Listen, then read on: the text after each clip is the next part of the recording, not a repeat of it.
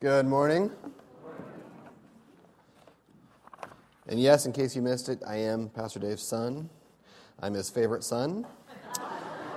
Just like Wells, my favorite South American brother in law. If you uh, uh, want to open to Philippians in your Bible, uh, you know, I, I sometimes consider myself an offensive driver. Uh, mostly because if I'm defensive, I don't think I'll ever get anywhere. Um, you ever get frustrated while you're driving? Um, now, now we, we live down in Woodinville, um, which is just off of 405, east of Seattle, um, but there is way too much traffic. Uh, thankfully, where I go, when I have to go into my office, um, I'm going against traffic. So I jump on 405 North and I can see the backup on South, and I just praise the Lord every day that I'm not having to go that direction.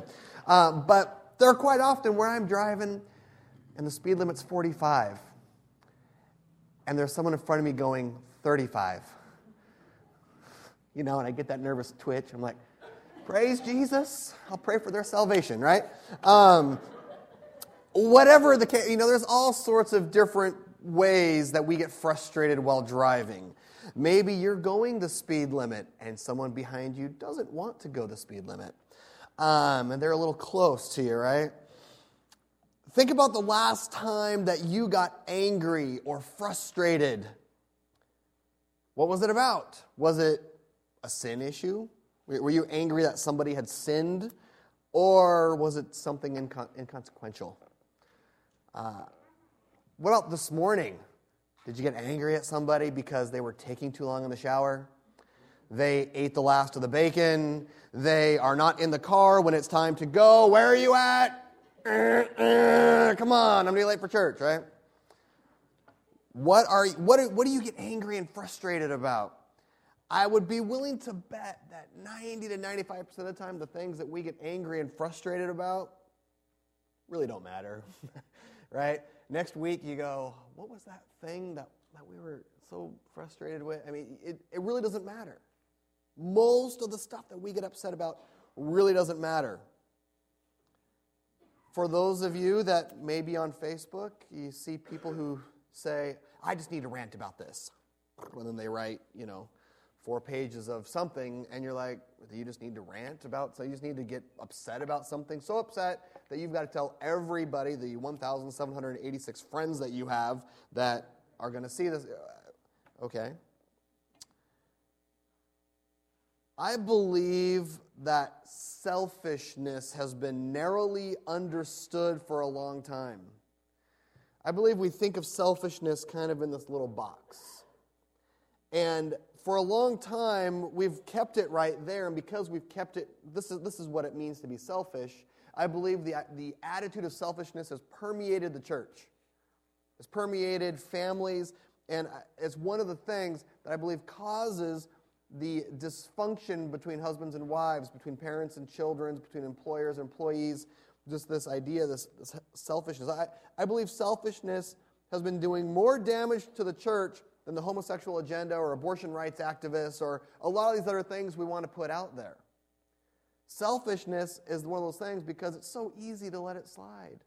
It's so easy to let it go.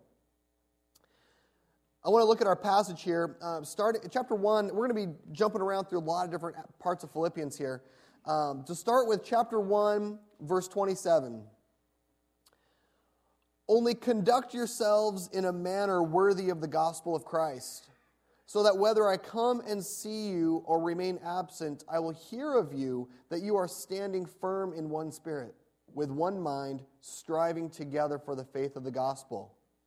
And skipping down to, chapter 2, verse 1.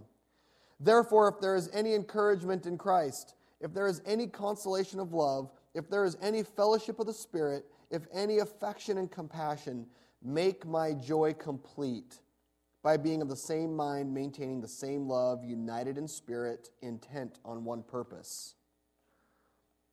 First question I want to ask you is Who are you? Are you a Christian or not? Okay? With everybody in here, uh, there's bound to be some of you who would say, you know, I'm just checking things out. I really don't know where I'm at spiritually. And there's a lot of you, I'm sure, that would say, I'm a Christian. I believe that I, Jesus paid for my sins, and without that payment, I'm going to hell. And so, I'm going to believe that Jesus paid for my sins and he resurrected. Came back to life, and right now, he's sitting at the right hand of the Father. I'm sure many of you would say that. And if that's the case, if you would call yourself a Christian, Paul is talking to you here when he says, Conduct yourselves in a manner worthy of the gospel. Conduct yourselves worthy. You need to be in a manner worthy of the gospel. Now, I'm a football fan, all right? Uh, Seahawks, of course. So I'm, I'm loving got the blue and green microphone cables here. Go Seahawks, right? Um, I'm, sure, I'm sure that's what the thought was at the time. Um, after, after last week's uh, frustrating, weird loss, uh, the opposing quarterback went was saw a Seahawks flag in the stadium. He took it down and threw it on the ground and like stomped on it, right?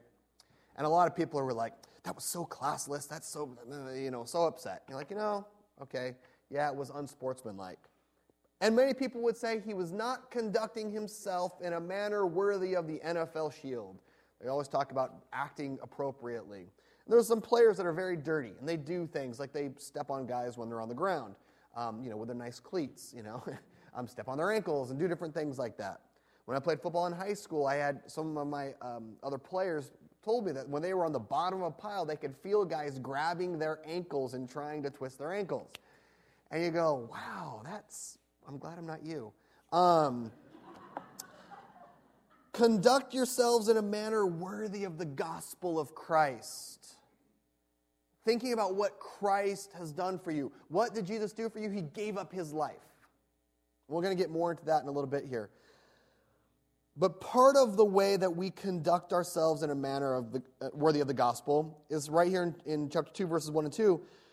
And, and I love how, how Paul sets this up. He just says, basically, he's like, if there's anything that you can do, anything at all, if there's any encouragement of Christ, any consolation of love, any fellowship of the Spirit, if any affection, any compassion, he's like, if there's anything at all, any of these, just any of this big list here, make my joy complete. It's almost like he's saying, You've done this, you've done that, you've done this, you've done that. Great, you've gone right down the list. Now let's complete it. Let's complete the cycle. Make my joy complete by being of the same mind, maintaining the same love, united in spirit, intent on one purpose. I could go on quite a bit just on that passage, and we could talk about our purpose and all, and all sorts of different things. But, but I bring this up to show the, the contrast here that Paul is making. We have a way in which we are to be acting, being of one love, one mind, one purpose, right? united in spirit, working together for the common goal. It's like in your marriage. I, I talked about with the kids last night that in your relationships, whether it's marriage, your friends, your employer, all sorts of different things, it will always go better if you have a common foundation of Christ. Always. If you are both seeking and pursuing God's will, most of which is stated pretty clearly in the Bible of how we ought to act and what we ought to do, your, your relationship's going to go so much better. This one mind, this one purpose, this one united in the Spirit, being in the same mind, all these things. This is the way we are supposed to be. Not, verse 3 do nothing from selfishness or empty conceit but with humility of mind, regard one another as more important than yourselves. Do not merely look for your own personal interest, but also for the interest of others. Have this attitude in yourselves, which was also in Christ Jesus, who, although he existed in the form of God, did not regard equality with God a thing to be grasped, but emptied himself, taking the form of a bondservant and being made in the likeness of men being found in appearance as a man, he humbled himself by becoming, excuse me, by becoming obedient to the point of death, even death on a cross. It says, Be of one mind, united in spirit, intent on one purpose. Don't be selfish. Right? be this way, not this way. This idea of selfishness, I, I want to get into this, this bigger, broader definition. right? I don't think I have to tell any of you that God doesn't want you to be selfish. That's kind of a duh, right? Like, well, yeah, okay. Don't murder, don't steal, don't be selfish. All right, I got it. I, I, I got that one down pretty good. But how does that play out in your daily life? If we think about the actual definition here, eh, the Greek word um, eritheia okay, has the idea of putting oneself forward or electioneering, right? It wasn't really used a lot prior to New Testament times, but when it was used prior to then, it was typically used of, and this kind of fits in pretty well, I think, right now, of politicians pursue, or the pursuit of political office by unfair means. okay? That, that's, this, that's this word that they use here when he says, do nothing out of selfishness. That's why I kind of like the way the NIV puts it, where it says, do nothing out of selfish ambition. Okay? Because there is good ambition, you know. But the way they use this, I mean, relating it to political office and trying to get there by unfair means, I mean, it's kind of, you know, we go, oh, yeah, we know that one, right? And so when you really stop and think about this, though, this idea of selfishness, and I came to this, uh, I'll say, epiphany, or uh, God, God illumined my mind a little bit uh, six or seven years ago. I just started thinking about sin. Right? You think about the sin, whatever sin it may be, whether it is uh, homosexuality, whether it is gossip, whether it is adultery, or murder, or lying, whatever. You, you go down the list. Pretty much all of them start with selfishness. You just go down the list, all right? None of them would happen if you were thinking about the needs of the other person. If you put yourself aside the way Christ did, and were thinking about the needs of the other person, you would not commit adultery. And by the other person, I don't mean the person you're committing adultery with, I mean your spouse, right? The one you're supposed to be thinking about. When you're stealing, instead of thinking about, oh, I'm hungry, I need some food, thinking about the business of the other person. Oh, well, they're, they're a thief anyway, and they, they deceive and they do all this other stuff. Well, does that give you the right to steal? You're still hurting the bottom line. You're still hurting that person and their business. Lying. Well, we all think, oh, well, they don't need to know this right now. Really? Is that for you to decide? Because you know the future, don't you? I know I know the future, but you know that's a whole different story, right? Um, no, you don't know how that person's going to respond. That's why we speak the truth in love, and you always speak the truth. Most of our sins would not happen if we were thinking about the needs of the other person. In marriage, right? Whenever there's a problem, it's usually, well, she just this or she just that. Or he this, just this, and he, he doesn't understand this. Now, m- maybe you're right in that your spouse has been acting selfishly. But does that mean you should be acting selfishly? No. How much do you look out for the needs of your spouse? Right?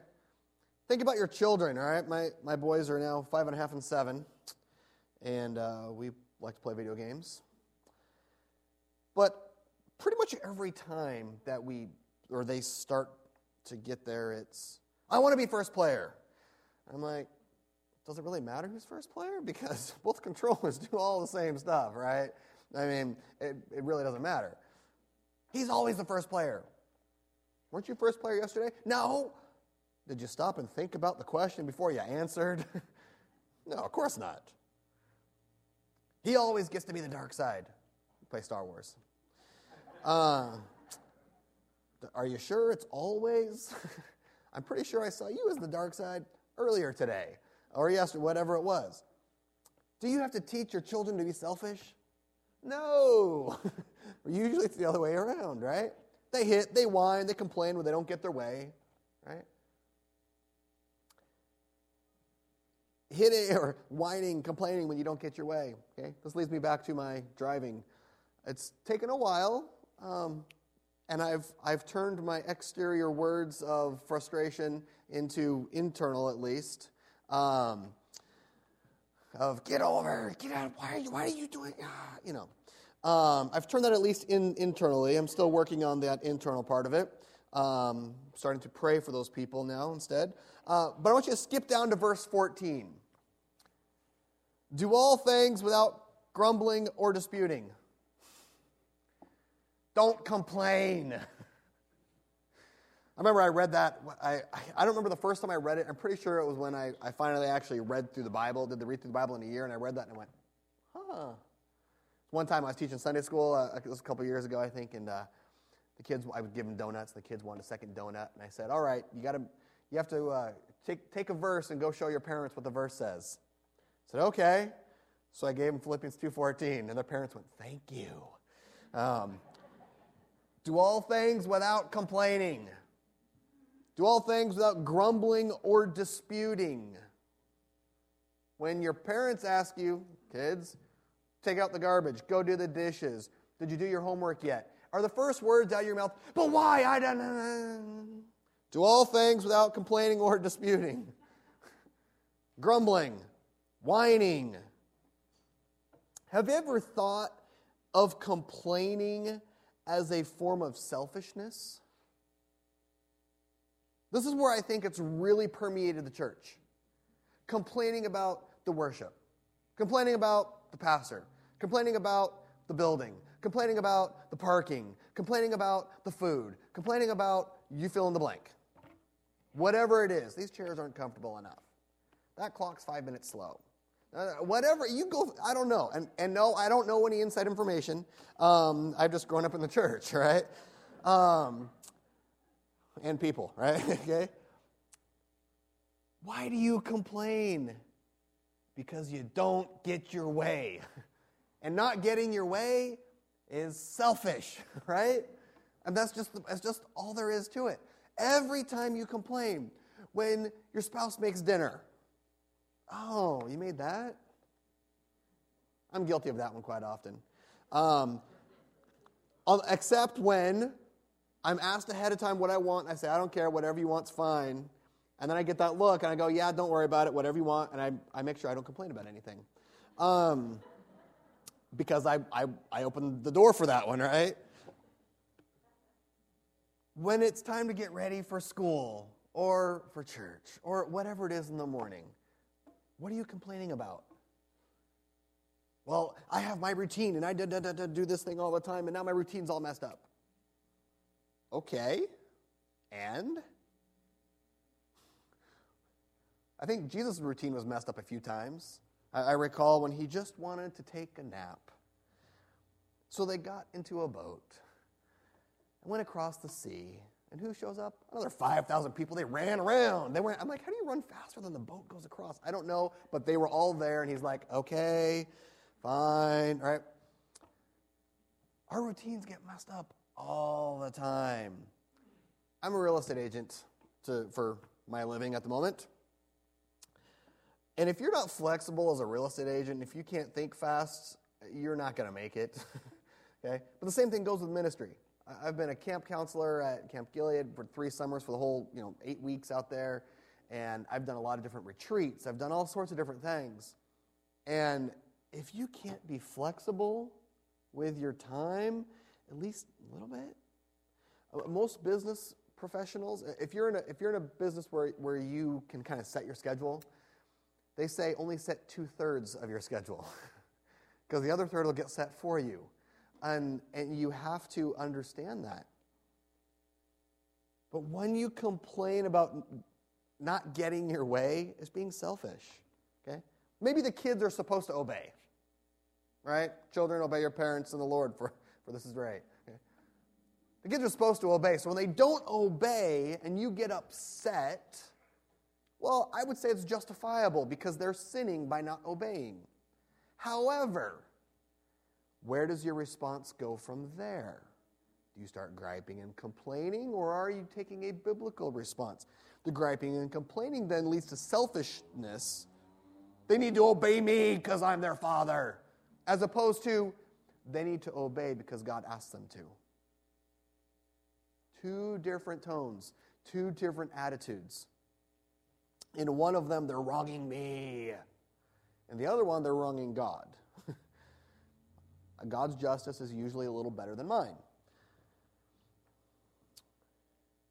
There is a way to state or comment an observable action, and there's whining about a wrongdoing, right? There's a way to say, okay, you've disobeyed, there's a consequence for that. I told you if you don't if you do that again, you're not going to get video games for the next day. I told you if you do that again, we're going to destroy your phone. As I know a parent who recently did to their teenager. They took a hammer to it on Facebook. Yes, I saw the video. Uh, this is someone that I know. There is a consequence to your actions. I think that's very important for people to learn. People of all ages, because some people don't learn it at a younger age and they have to learn it as an adult. Um, but there's a way to comment on something and to state something without being complaining and griping and whining. When you come across in that griping and whining way, it's just being selfish. I think as we consider these aspects of selfishness, we ought to see more clearly how selfish attitudes and motivations permeate our lives. When you, when you take away, or, oh, I'm not greedy for money. What about the rest of your life? Okay, yeah, that's one part of it, right? When you start thinking about how this, this idea of complaining, and think about, just think about this last week, even the last couple days, how much did you complain about stuff? That is a selfish attitude. Now, what is the outcome of selfishness? I want to um, hold, your, hold Philippians there, but if you want to, you can turn over to James 4, um, verses 1 through 3.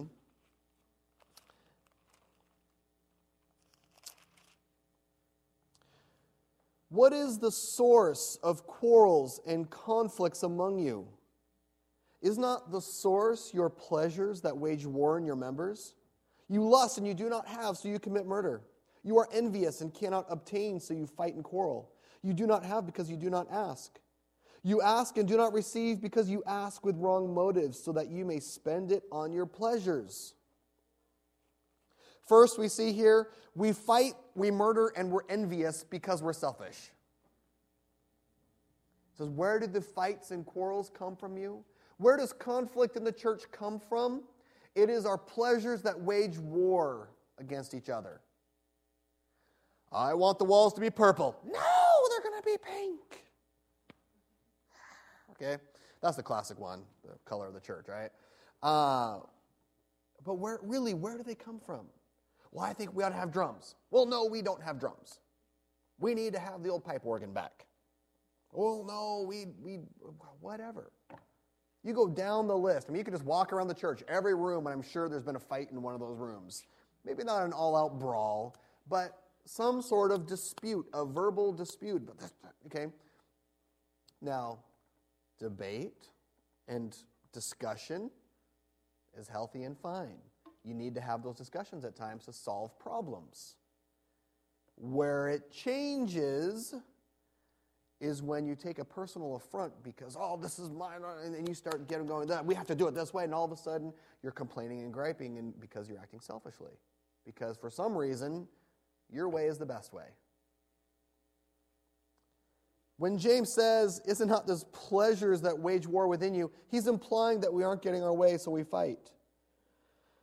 If you think about all the arguments you might have had with your kids or parents or friends or employer or other people in the church, whatever, what are they usually about? Usually it's, I want this my way, and the other person says, no, my way. That's usually how it goes, and eventually somebody gives in. And, but that's, that's the outcome of selfishness, one of the outcomes. Secondly, though, it's a bad testimony to be selfish. If you look back at Philippians chapter 2, verses 15 and 16.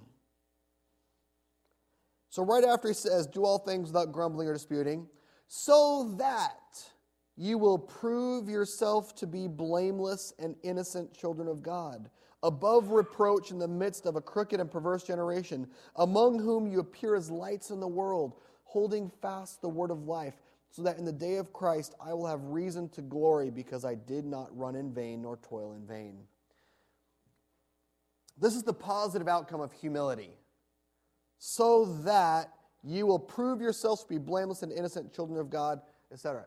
You will be a great testimony, and you will show that I have not worked in vain to disciple you if you're humble. On the flip side, if you're being selfish, that is a bad testimony. If you are not a blameless light in a crooked generation, then you must be a guilty, dim corner encouraging the crooked generation. I mean, it's pretty, it's pretty, you know, black and white to me. I don't think there's a gray area in this spot. If you're complaining and whining, do all things without complaining and grumbling, right? Selfishness leads people away from Christ. Thirdly, in the outcome of selfishness, if you consider the natural path of a selfish attitude, it will eventually lead to arrogance, bitterness, spite, and generally just poor character. The more often you don't get your way and complain about it, the more you're going to be bitter and just, you know, the kind of person nobody wants to be around. I believe they used to say a person of salt and vinegar, right? um, there's a, uh, on, on Twitter, there's a guy that I follow because he just cracks a lot of church jokes that I can relate to, and he's called the Church Curmudgeon. Um, I'll, leave it, I'll leave it there. Um, it's funny, but um, we'll just leave it at that one. If you want to know more, you can go find him. Um, as the attitude of selfishness grows, it becomes entitlement. Think about the this current generation, and last two generations of, of people or so, you know, kind of that, I would say, 25 and younger crowd. And a lot of respect in our American culture, we've created this entitlement attitude. I get, I get, I get. I mean, it started with just giving a lot, but now because they expect it, there's entitlement and the more that you kind of have that attitude, well, I deserve, I deserve this. I need a new iPhone. I need a new Xbox. I need a bigger house. I need to be waited on hand and foot when I get home from work because I worked all day long and I'm just tired and I need dinner on the table and I need a foot massage right away. If I don't get that, then my spouse doesn't love me. No, I'm not hinting at anything. You fill in the blank. What I need, I need, I need. Really? You need that? Is that what the Bible says?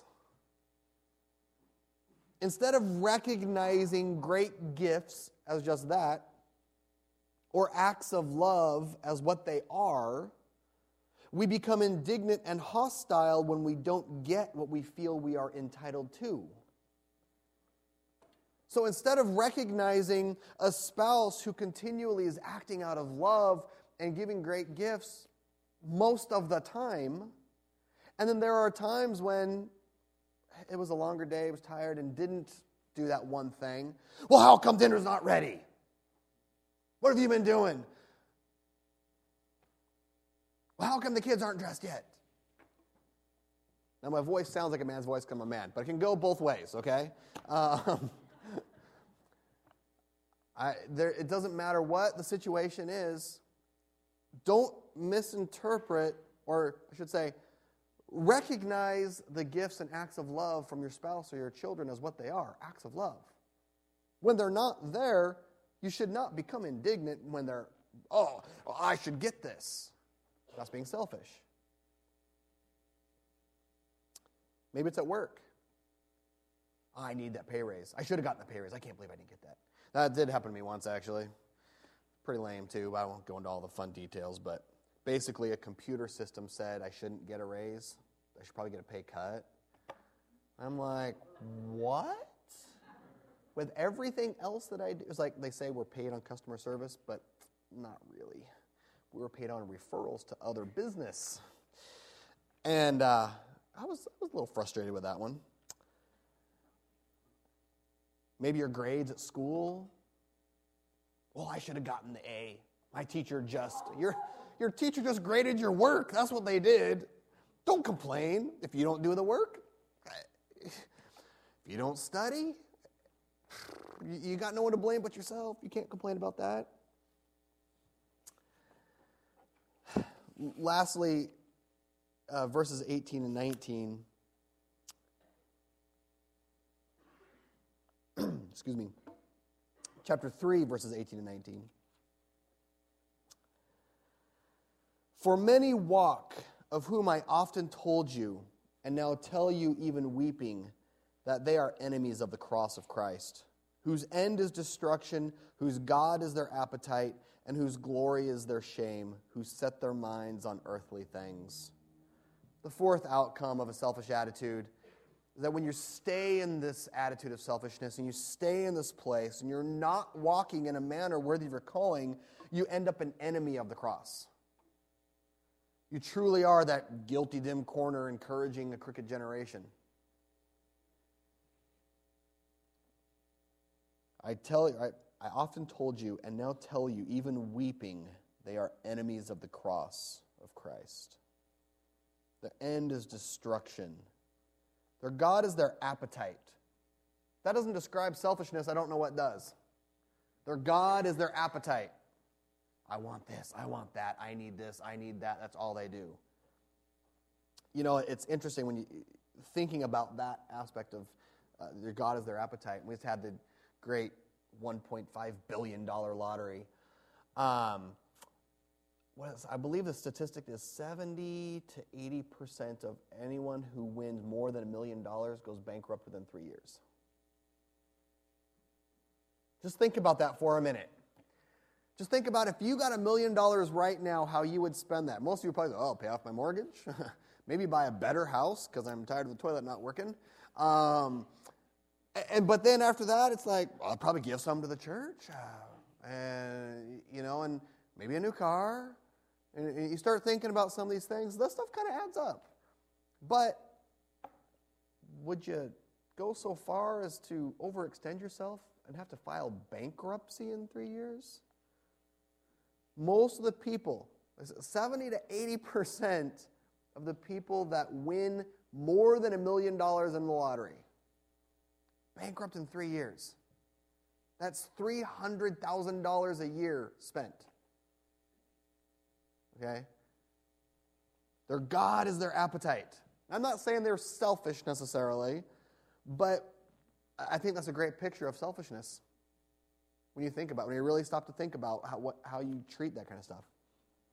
Now, that's the outcome of selfishness. What does God want for us? God desires that we be content. Most of us know Philippians 4.13. I can do all things through Christ who strengthens me. You know, we got Tim Tebow used to put it on his cheeks there, play when he played football.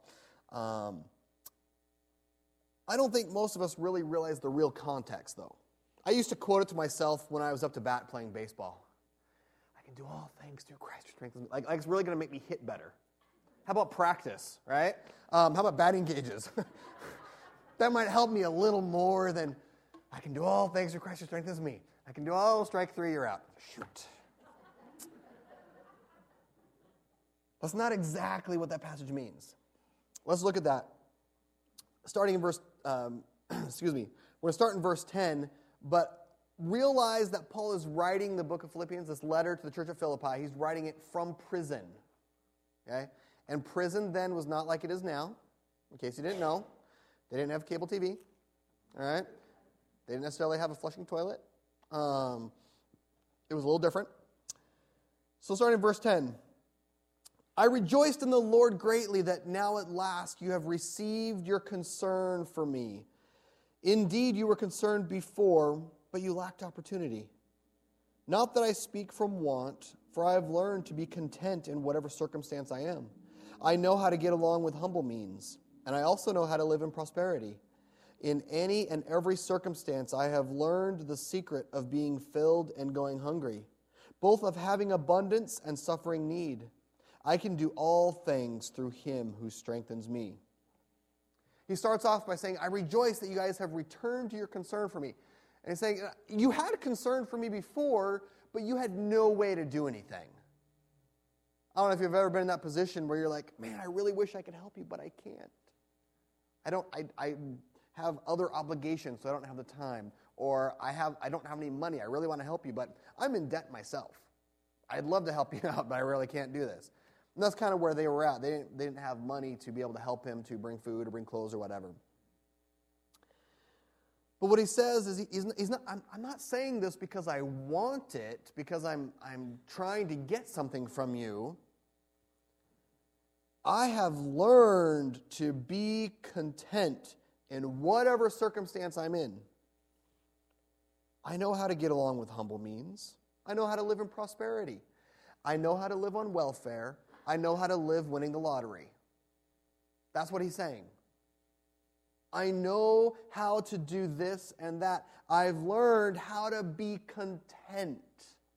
God wants us to be content. I believe that's the opposite of being selfish. Selfish is I want, I want, I want, I need, I need, I need. I have to have this, otherwise, my life's not complete. If I don't get this, what's the point of living? That's selfishness. Contentedness is if this is what God wants for me, all right, we're going to make it happen. We're going to work through it. Some of us are wealthy by the world standards, some of us are poor, some in the middle. Some of us have been poor because we made bad choices. We invested wrongly. I, some of us have invested wisely. I've, I've known a couple people who did really well with Microsoft stock back in the day. And I know some people who got burned on a bad stock deal right before someone else told them about Microsoft in 1982. and so they didn't do it. And they, at that time, they had, I want to say, $10,000 that they could have put into Microsoft stock. Um, this last week, I saw something about oil. It was like super low. I'm like, $27. I told my wife, I said, I got, I got to invest in the oil because I remember when it was, it's going to go back up. Like four days later, up 10%. I'm like, psh, too bad I didn't have money to put in there. I don't think I would have done it anyway just because I'm a real estate agent. I'm investing in real estate. Um, but some of us have been poor because we made bad choices. Some of us are poor because Satan's attacked us. Look at Job. Job was a righteous man, did not, didn't do anything to deserve what Satan did to him. But yet God allowed it. Now, I don't want to get way onto the are you lazy or is Satan attacking you? I don't want to get off on that tangent today. But I do want us to realize that no matter what the circumstance that we're in, we need to respond in a godly way. Okay? There are oftentimes still things that we can do to, quote unquote, pull ourselves up by our own bootstraps and, and get moving financially, all right? But outside of uh, finances, all right, just thinking about being content. At our church, somebody wanted to put little lights that shine up on the wall. Okay, great. Somebody else decided they needed to be different colors. I don't know about that one. Um, but you know what? In the big picture, not going to affect my life one bit. There is no need for me to go and complain about that or whine about that, even bring it up because it really is not a big deal to me one way or the other. I may not like the way that it looks, but uh, somebody else really does like the way that it looks. Great, good for them. There's no need for me to go and whine about that. Think whatever whatever it may be. I've had times where I did get stuck in traffic somewhere. And because I got stuck in the traffic, I was able to have what I would, I would just call it a God encounter. God brought me along to somebody else that I needed to talk to at that time for a particular reason. Had I not been in traffic and gotten there faster, I wouldn't have been able to talk to him because we wouldn't have bumped into each other. Traffic is not always from Satan, as much as we feel like it. Okay, maybe it is, but if you are poor or middle class, do you want more money? Do you want more stuff? Why? That's one of the things that I've, I, one of the reasons I got into real estate was my goal was to build up capital, to be an investor, so I could be free with my time, so I could do different kinds of ministry. The summer, or I should say two summers ago now, we went and helped out a summer camp in Germany for two weeks. And uh, we went back in February last year to visit with some missionaries. Um, and we want to go back long term and do youth ministry. Right now, we're planning to go for a month this summer. Um, thankfully, my job allows me to do that. I can set my own schedule. I can, I can do a lot of different stuff. We can be gone for a month. Not a big deal. Um, but there was a point where we didn't know what we were going to do. We were literally on welfare. We were getting the, the state assistance. We, I, I was my third year trying to do, do, real estate. Second year was really good, but I had a bunch of debt from the first year, which was horrible. Um, but I, a lot of it was my own fault. A lot of it was people, oh, well, the market this, the market that. The market's got nothing to do with it. I just needed to work harder. I was being lazy. I was being selfish with my time. I don't want to, I don't, selfish with the feeling of, or I should say, the, the predisposed feeling of rejection. Well, if I call that person, they might say no, and I don't want to talk to them. I don't want to hear that. So I spent more time trying to figure out ways to get business without calling people than actually calling people, right? And real, for me, real estate, all I did, I just need to talk to people. I need to get out there, talk to people, meet with people, because if people don't know I'm doing real estate, guess what? They're not going to ask me to help them sell or buy a house, right? That was, it, was, it was on me as the leader of the, of the, the household and, and to do some of that stuff, and, and I just wasn't doing it. But we were in a position where we were poor. And we, we moved, we thankfully, and this is, I do, on the one hand, I believe it was a blessing from the Lord. We were able to move, or, um, our landlord was selling the house. We were able to move to another house that was close to our church um, in the town that we'd kind of been around where a lot of our friends were. And I don't know how long it was, a year and a half later after being in the house, maybe. Um, oh, there's rats in the basement that have gotten into the house. Sweet. And our landlord doesn't want to help take care of anything. Now the house we feel is from Satan. Um, but it was cheap. I mean, it was it was like literally half of what it would be for anything else in the area. And I feel like God blessed us. And God was providing for us to be able to get into something and, and be able to get into a place. And it's, um, but now, over the last couple of years, as we've, we've had this plan, we're like, God, we feel like you want us to go to Germany. You want us to do something. How do we do? And as I started working harder, I would pray, uh, make a note, especially kids with tests, don't pray that God will give you the answers. Pray that God will bless your study efforts. I always pray that God would bless my effort when I worked. And the more that I worked, the more that I was doing, uh, more business was coming. 2014 was like my best year ever, or 2013. And then 2014 was the best one. And then 2015 was even better. And it was amazing. And, but we got to the place where I, now I don't know how many guys have actually been to my dad's house.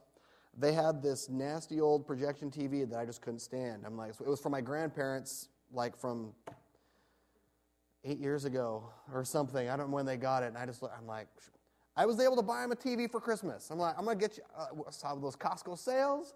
I'm like, I'm getting that for my dad for Christmas. He needs a new TV. We, had a, we gave away a car that had a new transmission. I put two grand into a new transmission, and we found out someone else at our church, a widow whose son killed himself, and she's taking care of his two daughters. And they needed a car because somebody talked her into a $600 a month payment on a car. she wasn't making it, obviously. And we're like, you know what? God's blessed us. I mean, the car, the car that we gave was maybe only worth 2,500 bucks, but it's 2,500 bucks. But God has blessed us in such a way that we can give. That's why I wanted to make money. We wanted to do that. Gloria was at the store the other day, and there was a, the the EBT system. EBT cards are the cards that they get for the, the welfare. They give you a certain amount dollar figure based on your income. We've been there. We've been in that line at the store, and they're trying to run it, and because they don't always do it, they don't know what they're doing sometimes. Well, this time the system was down. And it was $164 worth of groceries. And she's like, We're going to take care of it for you. Take care of it and, and try, to, try to let them know we're praying for them. And our motivation has always been to be a tool, to be a tool for God. And, and God has blessed us, began to bless us this last year in a way to be a tool for Him, to use our finances in that way. It's never been to have the, you know, 8,000 square foot mansion with the pool and some of the stuff might be nice, but the upkeep, man, I don't want to clean all those rooms, I tell you. Um, but there are things that that yeah that are that are nice that yeah we can afford now great. But we're giving more. That's what we wanted to do. We want to be able to give it away. Like i had a goal to be able to make a million dollars a year so i could give away $800000 right? That's what i wanted now. That's not my goal anymore. Um, but my goal is to provide for our own expenses living expenses through investing. So when we go to germany i don't have to go fundraising to 74 churches and go talk to a bunch of people. I want to be able to provide that so I can raise money for the ministry, raise money for kids to go to camp.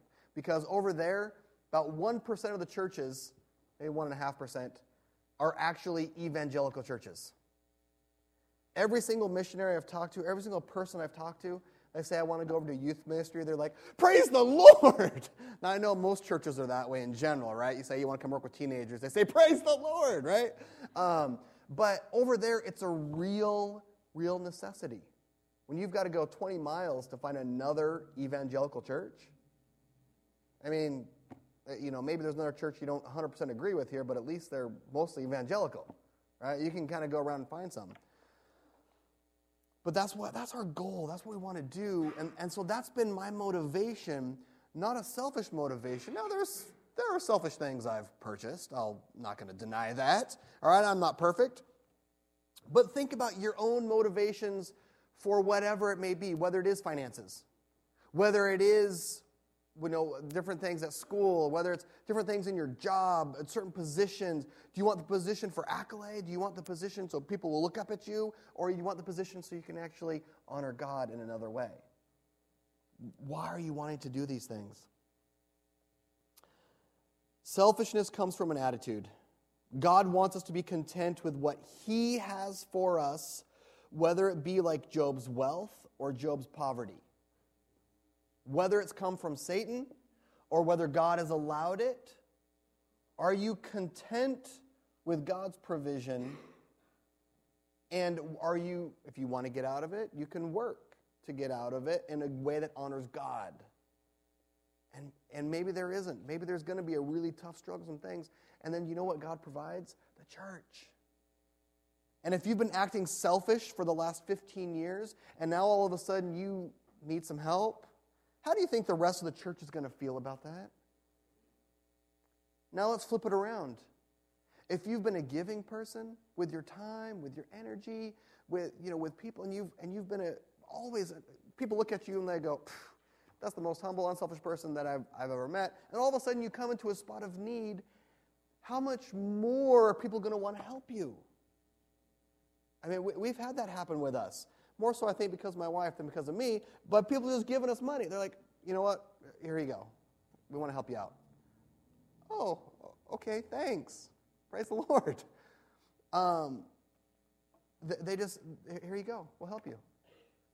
Your attitude now and the way you respond to things is going to affect what happens later on.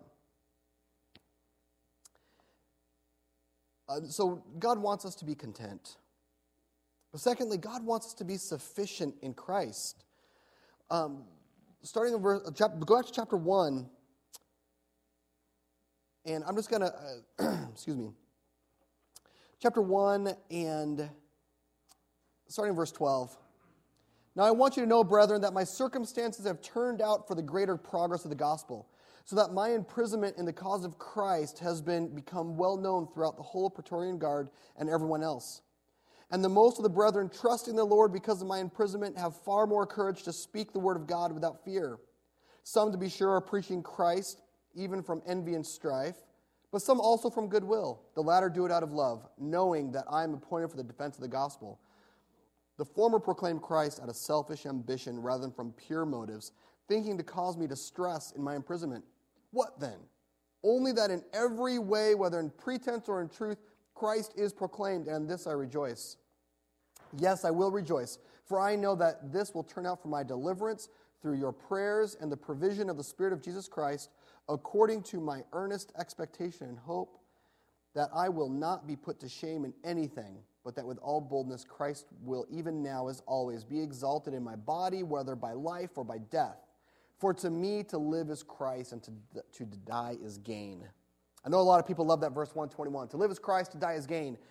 When you read it in that context, Paul says, People are preaching Christ. When I came to jail, it's been for the furtherance of the gospel, and I don't care if they're being mean about it, they're still preaching Christ. Praise the Lord. That's what Paul's saying right here. And he says, You know what? I don't care what happens to my life as long as Christ is preached. Are you sufficient in Christ? Your selfish attitude will show others if you are sufficient in Christ. Paul's in jail, and his only concern is not about himself, but that Christ is preached. Everything in your life can be taken away. You can make dumb mistakes and give it away, or Satan can take it all away. Either way, your family, your money, your health, your mind, everything can be taken away except for your eternal place. You are either eternally going to be going to hell if you have not accepted Christ. If you've accepted Christ, you are eternally going to heaven, and guess what? That can never be taken away. Alzheimer's and Parkinson's can take away your mind. Multiple sclerosis can take away your body. You can have all sorts of different issues cancer, you can have amputations, you can have all sorts of things that mess with your body. You can have your finances taken away, you can have all sorts of things, but your salvation can never be taken away. Paul knows that, and that's why he says, To me, to live is Christ, to die is gain. Because while I'm here, we'll be serving Christ and sharing Christ with others. When he dies, he knows he's going to gain his eternal future. Chapter 3, verse 7 and 8. Whatever things were gained to me, those things I counted as loss for Christ.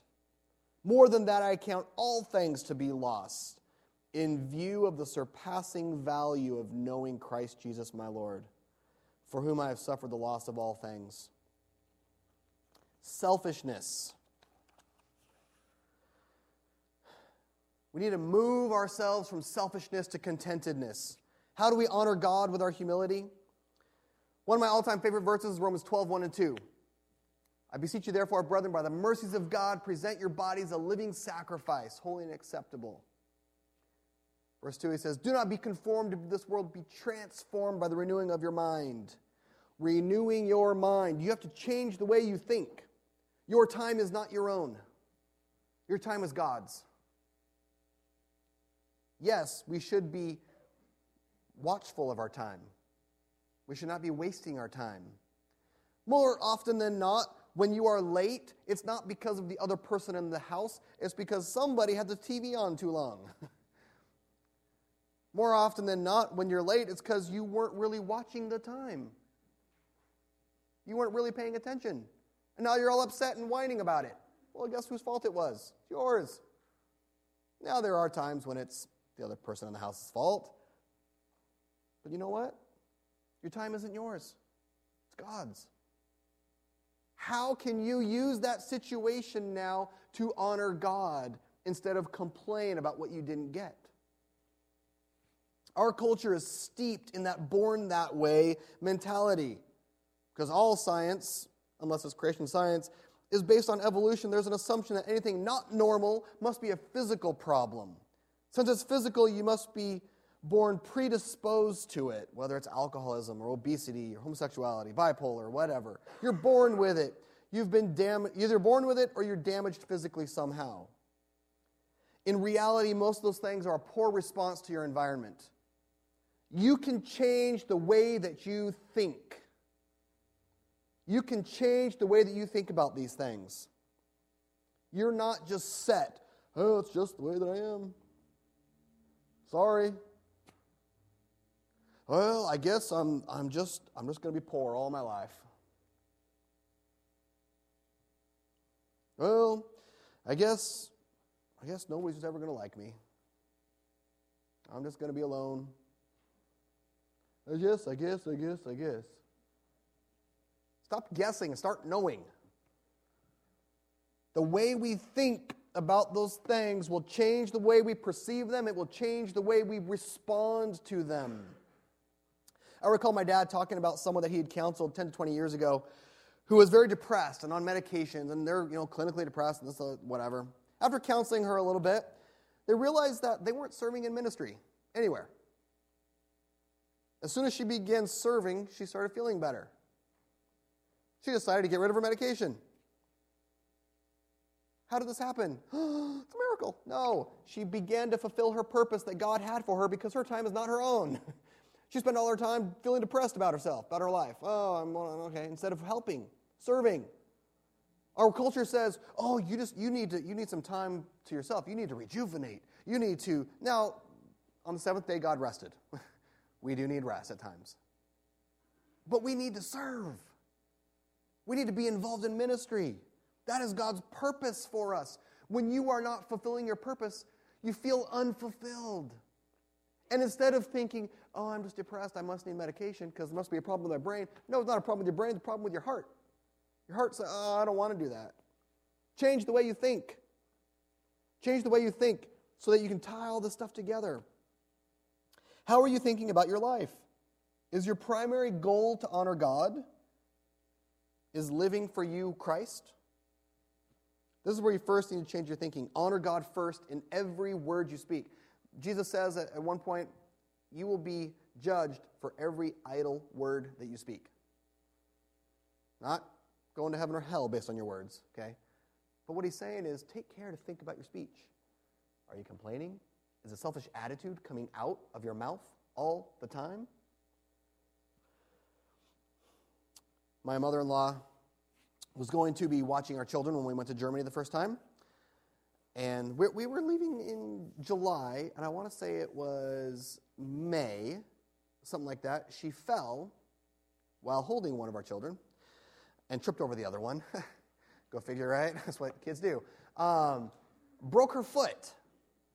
Now, she's got a little bit of the osteoporosis thing going on, nothing major, I don't think, but for some reason, it took six or seven months for her foot, her foot to heal. And this is someone who would go to BSF and she would come over to our house every week to come see the grandkids and help out and do some things. And, okay, she would go, she was busy. She would go to church. She sang in the choir, right? She did all this stuff.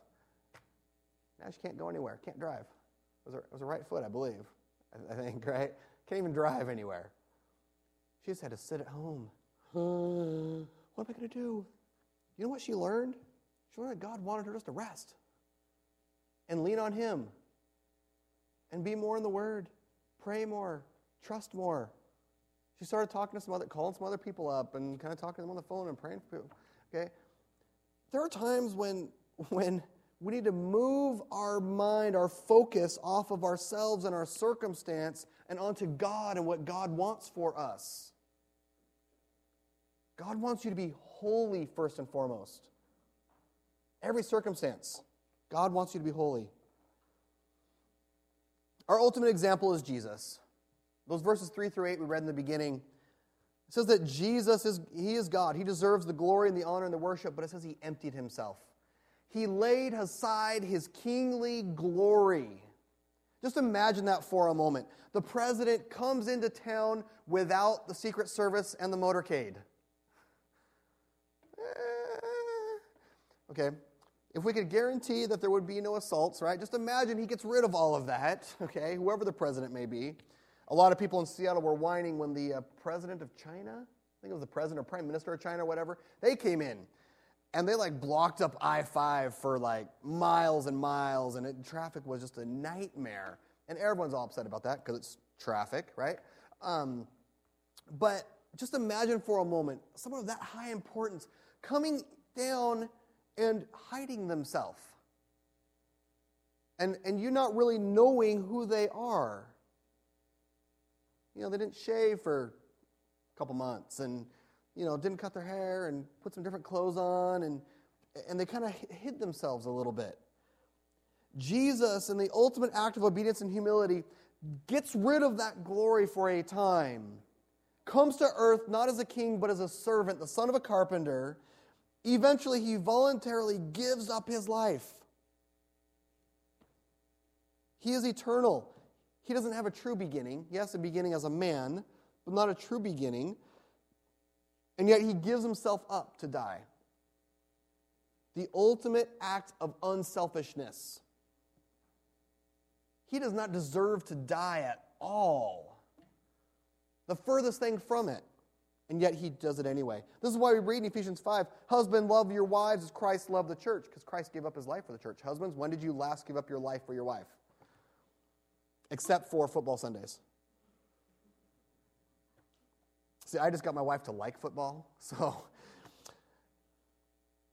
When was the last time you gave up something that you were entitled to? When is the last thing last time you gave up something you were entitled to for someone else? That is the ultimate act of unselfishness. Not just assuming you're entitled to it, but actually being entitled to it and giving it up.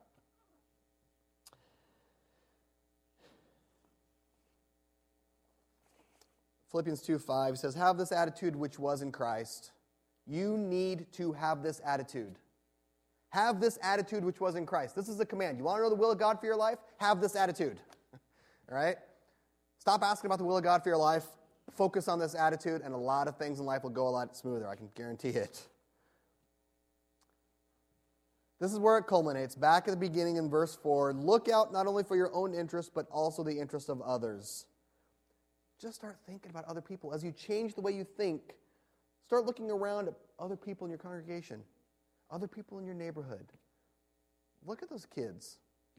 I mean, look at these different people. How can you go out of your way to help someone else? Kids, look at the older people. A lot of older people want to talk to you, they just don't know how to talk to you. You intimidate them, believe it or not.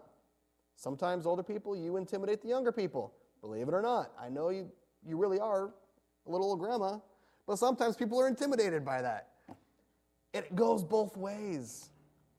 You have to reach across that, and the more that you hold back from that, guess what? You're being selfish because you don't want to feel weird and awkward. I don't want to feel that way. Okay? Get over it. Change the way you think. Have this attitude. Walk in a manner worthy of the calling with which you are called. We know that you're going to think about yourself. The issue is how much do you think about others? You need to start by changing the way you think. Put off the old dirty habit of selfishness. Put on the habit of considering the needs and desires of others. What could you possibly need in this world that will benefit you in heaven? What could you possibly need? What could you possibly feel entitled to that will actually benefit you in heaven? Start thinking the other way around. How can you benefit someone else for heaven? How can you help them in a way that will disciple them, that will help them grow. Have this attitude in yourselves, which was also in Christ Jesus. Put off the dirty old habit of selfishness. Put on the habit of considering the needs and desires of others. Let's pray. Heavenly Father, we thank you. We thank you for the example of Paul. We thank you for what he's shown us here in the book of Philippians about how we ought to put off this selfishness, how we ought to be considering others, how we ought to put on Christ and show the love of Christ to all people at all times.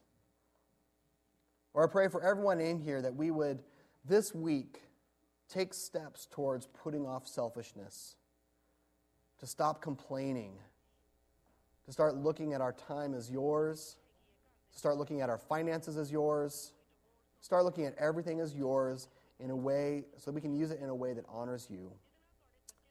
I pray all these things in Jesus' name. Amen.